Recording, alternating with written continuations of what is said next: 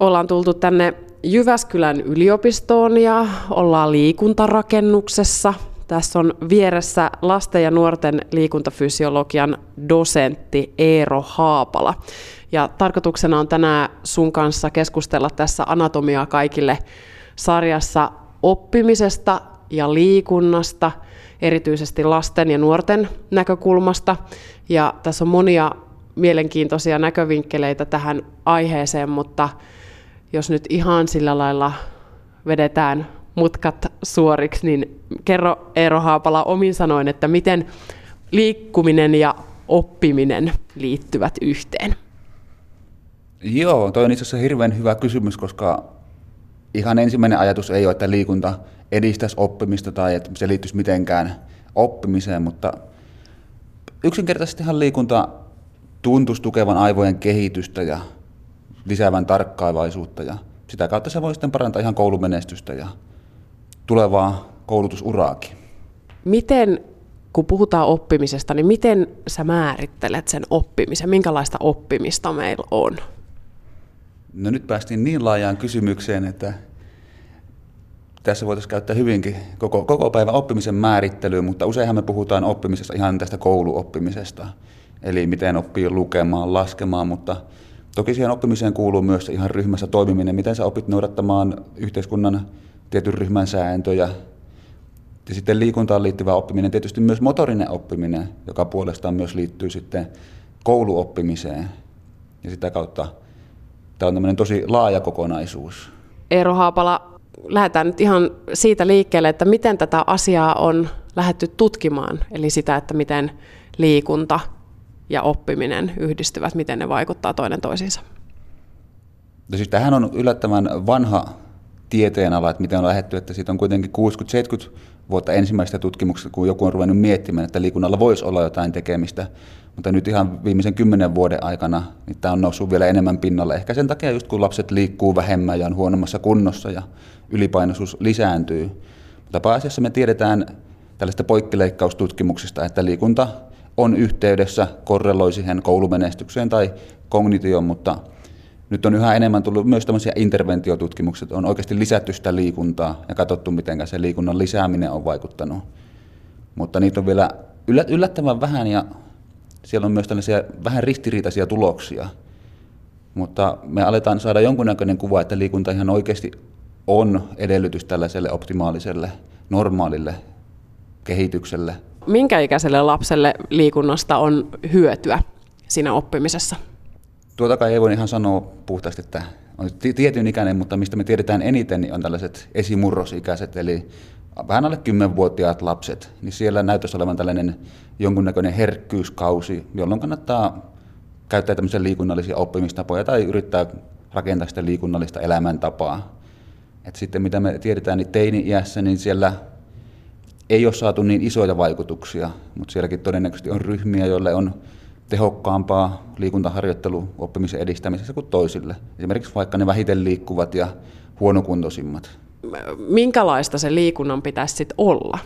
Alun perin, kun tätä liikuntakognitio-yhteyttä on lähdetty tutkimaan, niin niitä tutkittiin ikääntyneillä 60-vuotiailla. Silloin tehtiin ihan kävelyharjoittelua. Käveltiin tiettyjä matkoja tietyllä teholla. Ja siinä saatiin jo ihan hyviä vaikutuksia kognitioon ja itse asiassa aivojen rakenteisiinkin. Mutta tällainen yksitoikkoinen kävely ei lapsille ehkä ole se kaikista luontaisin ja normaalein tapa, vaikka me tiedetään, että silläkin voidaan saada positiivinen vaikutus tarkkaavaisuuteen ja muistiin, mutta tällainen monipuolinen, mikä aktivoi motorisia taitoja, pitää vähän miettiä, mitä tekee, niin se saattaisi olla se kaikista tehokkain tapa myös tukea sitä oppimista. Ja se on myös lapsille kaikista normaalein tapa liikkua. Mitä muuten noissa tutkimuksissa on niin kuin havaittu, että juuri minkä kaltaiseen oppimiseen se liikunta, monipuolinen liikunta sitten vaikuttaa, että onko se ihan kaikki tiedollinen oppiminen vai korostuuko siellä joku tietty ala?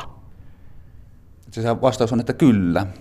Et meillä on ehkä paras näyttö siihen, että tällaiseen toiminnan ohjauksen, eli miten sä pystyt arjessa toimimaan, esimerkiksi vaihtamaan eri tehtävästä toiseen, tällainen moni, moni en tehtävien kanssa työskentely, sitten ihan keskittymiskyky on sellainen, että sä pystyt oikeasti sulkemaan ympäröivät häiriötekijät pois paremmin. Mutta sitten myös ihan työmuistin kanssa, eli sä pystyt paremmin organisoimaan sitä esimerkiksi opettajan antamaa tehtävää siellä sun aivoissa ja sitten kykenet sen kautta tekemään parempia päätöksiä. Periaatteessa, jos tätä miettii niin kuin vaikkapa aikuisen työelämän kautta tätä juttua, niin tulee mieleen, että jos on semmoinen turboahdettu työpäivä, että päässä ei enää meinaa liikkua yhtään mitään, niin se, että pitää pienen tauon, käy ehkä ulkona, haukkaa happea tai tekee pienen kävelylenkin, niin sen jälkeen on paljon helpompi asettua siihen työn ääreen ja taas sitten jatkaa. Niin se, mikä toimii siis aikuisella, niin näyttäisi toimivan ilmeisesti myös lapsilla, että onko nämä vähän samankaltaisia asioita. Joo, nehän on aika lailla sama, että Suomessa on onneksi tämä välituntijärjestelmä, joka on tosi hyvä. Ja me tiedetään amerikkalaisista tutkimuksista, että se välttämättä ei tarvitse edes liikkua, vaan se tauko on jo tärkeä, että pidetään vaan breikki siellä tuntien välillä.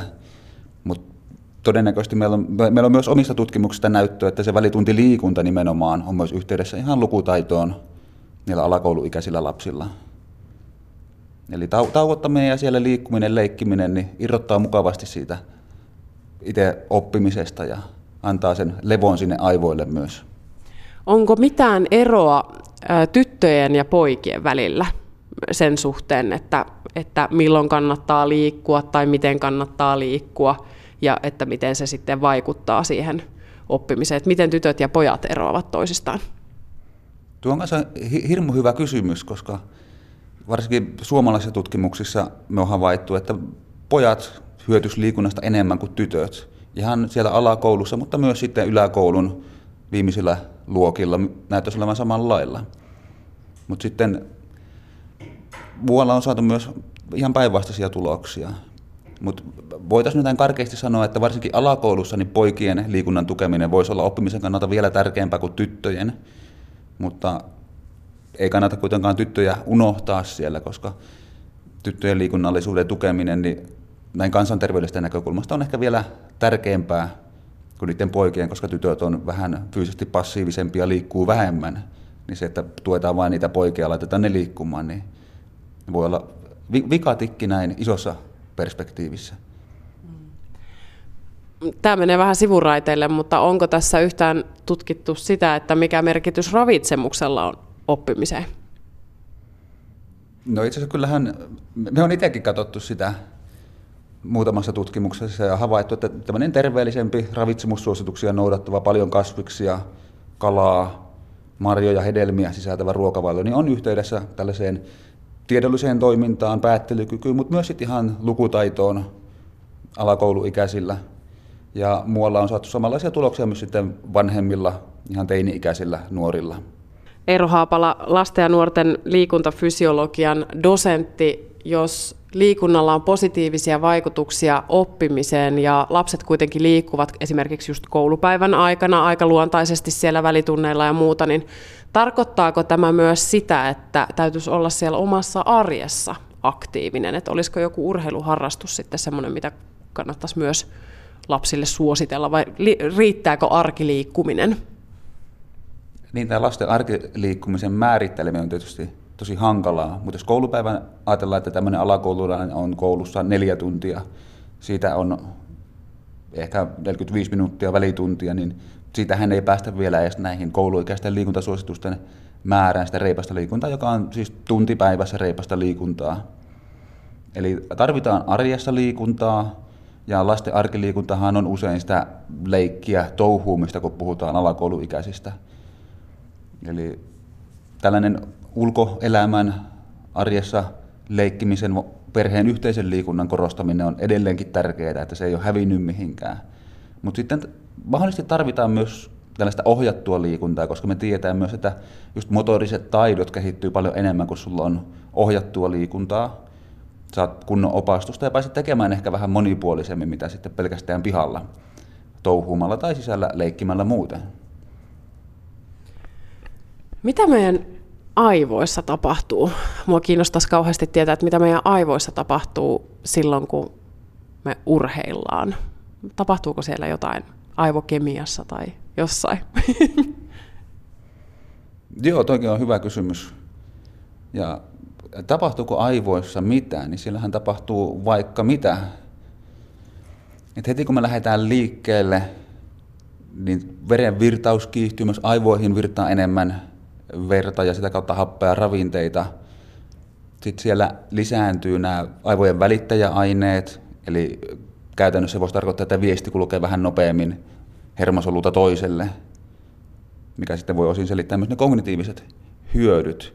Mutta sitten myös kaikki muut erilaiset hormonitasot muuttuu, jotka voi vaikuttaa aivojen toimintaan. Ja siellä käynnistyy myös tällaisia aivojen uusiutumista tukevia prosesseja, erittyy erilaisia kemikaaleja, mitkä sitten auttaa uusiutumaan ja aivoja säilymään vaikka vähän nuorempina, jos sanotaan näin. Toimiiko tämä ihan kaiken ikäisillä? No sanotaan, tota, että ei me tiedetä vielä. Että mehän on niitä ikääntyneitä tutkittu kaikista eniten. Niistä on eniten näyttöä, tutkimusnäyttöä, että mitä siellä tapahtuu. Ja en, enemmän kuin vielä ikääntyneille me tiedetään aika paljon rotista ja hiiristä. Mutta lapsien kanssa tutkimuksessa on vähän se ongelma, että me pitäisi saada sellaisia menetelmiä, jotka ei ole kovin kajoavia, ei tarvitse tehdä mitään verikokeita eikä tollaisia, koska ne ei ole lapsille kovin mukavia. Mutta me voidaan aika hyvällä todennäköisyydellä olettaa, että myös lapsilla on samankaltaiset mekanismit. Ja kun nyt tässä anatomisistakin asioista puhutaan, niin voidaan käydä vähän läpi tätä aivojen rakennetta. Eero Haapala, mitkä aivojen osat ovat juuri liikunnan kannalta ne kaikista oleellisimmat? No liikunnan ja varsinkin sen kognition kannalta, niin todennäköisesti tuo aivojen otsalohko, eli mitä me kutsutaan frontaalikorteksiksi, eli se aivokuoren osa, missä sitten tämä toiminnan ohjaus tapahtuu, niin siellä näyttäisi olevan ne suurimmat vaikutukset myös liikunnalla. Eli varsinkin lapsilla niin just tämä etuaivokuoren toiminta muuttuu liikunnan vaikutuksesta enemmän aikuismaiseksi. Eli siellä tulee parempi ylimääräisten ärsykkeiden poissulkemiskyky ja keskittymiskyky paranee sitä kautta. Ja se on itse asiassa mielenkiintoista myös, koska se etuaivokuori kehittyy kaikista myöhäisimpänä aivojen kehityksestä. Ja sitten jos me pystytään tuomaan enemmän aikuismaisia piirteitä sinne, mitkä siis nyt aikuismaisuudessa puhutaan hyvinä ominaisuuksina, niin se on aika merkittävää näin niin kuin koulumenestyksen kannalta. Eli pystytään sisäistämään se opetettu asia paljon paremmin ja keskittymään siihen olennaiseen. Ja siinä voitaisiin ottaa tämä hippokampus, eli aivojen muistikeskus, joka on tosi tärkeä paitsi siinä lyhytkestossa muistissa myös, mutta erityisesti siinä pitkäkestoisten muistijälkien syntymisessä. Ja se on myös sellainen paikka, missä pystytään liikunnan avulla synnyttämään jopa uusia hermosoluja, mikä oli hyvin pitkään sellainen, että sellaista ei tapahdu enää aikuisiällä. Mutta nyt uusien menetelmien ja tutkimustulosten perusteella voidaan nähdä, että siellä oikeasti syntyy myös uusia hermosoluja. Ja varsinkin nyt näin aikuisilla ikääntyneillä on nähty, että liikunnan myötä se hippokampuksen koko jopa kasvaa, ja se sitten myös näkyy siellä muistitoiminnoissa. Et lapsilla meillä ei vielä niin vakuuttavaa näyttöä ole, mutta me tiedetään, että esimerkiksi parempi kestävyyskunto on yhteydessä isompaan hippokampuksen kokoon, mikä myös puolestaan sitten selittää osin sitä kestävyyskunnon ja kognitiivisen kyvykkyyden yhteyttä. No tuleeko hippokampuksen lisäksi vielä muita tämmöisiä olennaisia osia sitten? No ehkä mä yhden vielä nostasin sieltä esiin, eli tämmöiset motoriikkaan liittyvät tyvitumakkeet, niin ne on kanssa yhdistetty tällaiseen tarkkaavaisuuteen ja inhibitioon, eli siihen pystyt sulkemaan ne ylimääräiset ärsykkeet sieltä ja keskittymään olennaiseen. Eli vähän tiedetään, ne ohjaa siellä sitä liikettä ja kehittyy paremmaksi sen liikkumisen myötä. Ja todennäköisesti niillä sitten on tekemistä tähän liikunnan ja kognition välisissä yhteyksissä.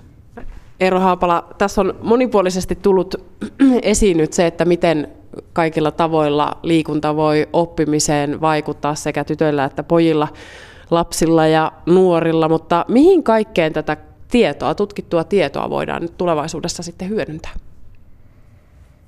No näin tutkijana tietysti sanon, että toivottavasti me voidaan hyödyntää, että me voidaan tehdä parempia tutkimuksia, tuottaa vielä parempaa ja täsmällisempää tietoa, mutta nyt meillä on verran kuitenkin tietoa, että ihan kaikissa poliitikossa, mitä tehdään kouluun liittyen, opetussuunnitelmissa, mutta ehkä myös opettajien omassa koulutuksessa voitaisiin tuoda enemmän esille, että millainen liikunta, milloin suoritettuna, niin millä, miten sillä voitaisiin tukea sitä oppimista kaikista eniten ja kenelle siitä olisi eniten hyötyä? Mä ajattelin, että sä sanot, että me voitaisiin tehdä aina vaan parempia lapsia fiksumpia lapsia, että pannaan ne vaan urheilemaan, niin ne oppii paljon asioita ja näin, mutta ei ehkä näin karkeasti kuitenkaan. Joo, kyllä mä nyt vielä korostaisin, että ne opettajat on aika tärkeitä sillä koulussa, että harvoin meistä on oppinut lukemaan pelkästään juoksemalla tai pelaamalla jalkapalloa. Mm-hmm. Niin, Eero Haapola, sä itsekin pelaat aktiivisesti jalkapalloa ja täällä kuitenkin yliopistolla myös sitten toista, toista duunia niin sanotusti, niin luuletko, että omalla kohdalla aktiivisella urheilulla on ollut vaikutusta siihen, että susta on kuitenkin aika lukumies tullut? Ei sitä ainakaan voi sulkea pois. Että toki se elämää, elämän ajan jatkuva liikunta-aktiivisuus niin varmaan näkyy ainakin jollain muotoa. Että siitäkin on olemassa jonkunnäköistä tutkimusnäyttöä, että just tällainen lapsuuden ja nuoruuden kattava aktiivinen elämäntapa niin näkyy sitten ihan aikuisuudessa parempina tiedollisina toimintoina. Että ainakin voin olettaa, että se on just siitä kiinni. Uskallatko lopettaa koskaan jalkapallon peluuta tai liikkumista? No ehkä sen jalkapallon peluun uskallan lopettaa, mutta liikkumista en.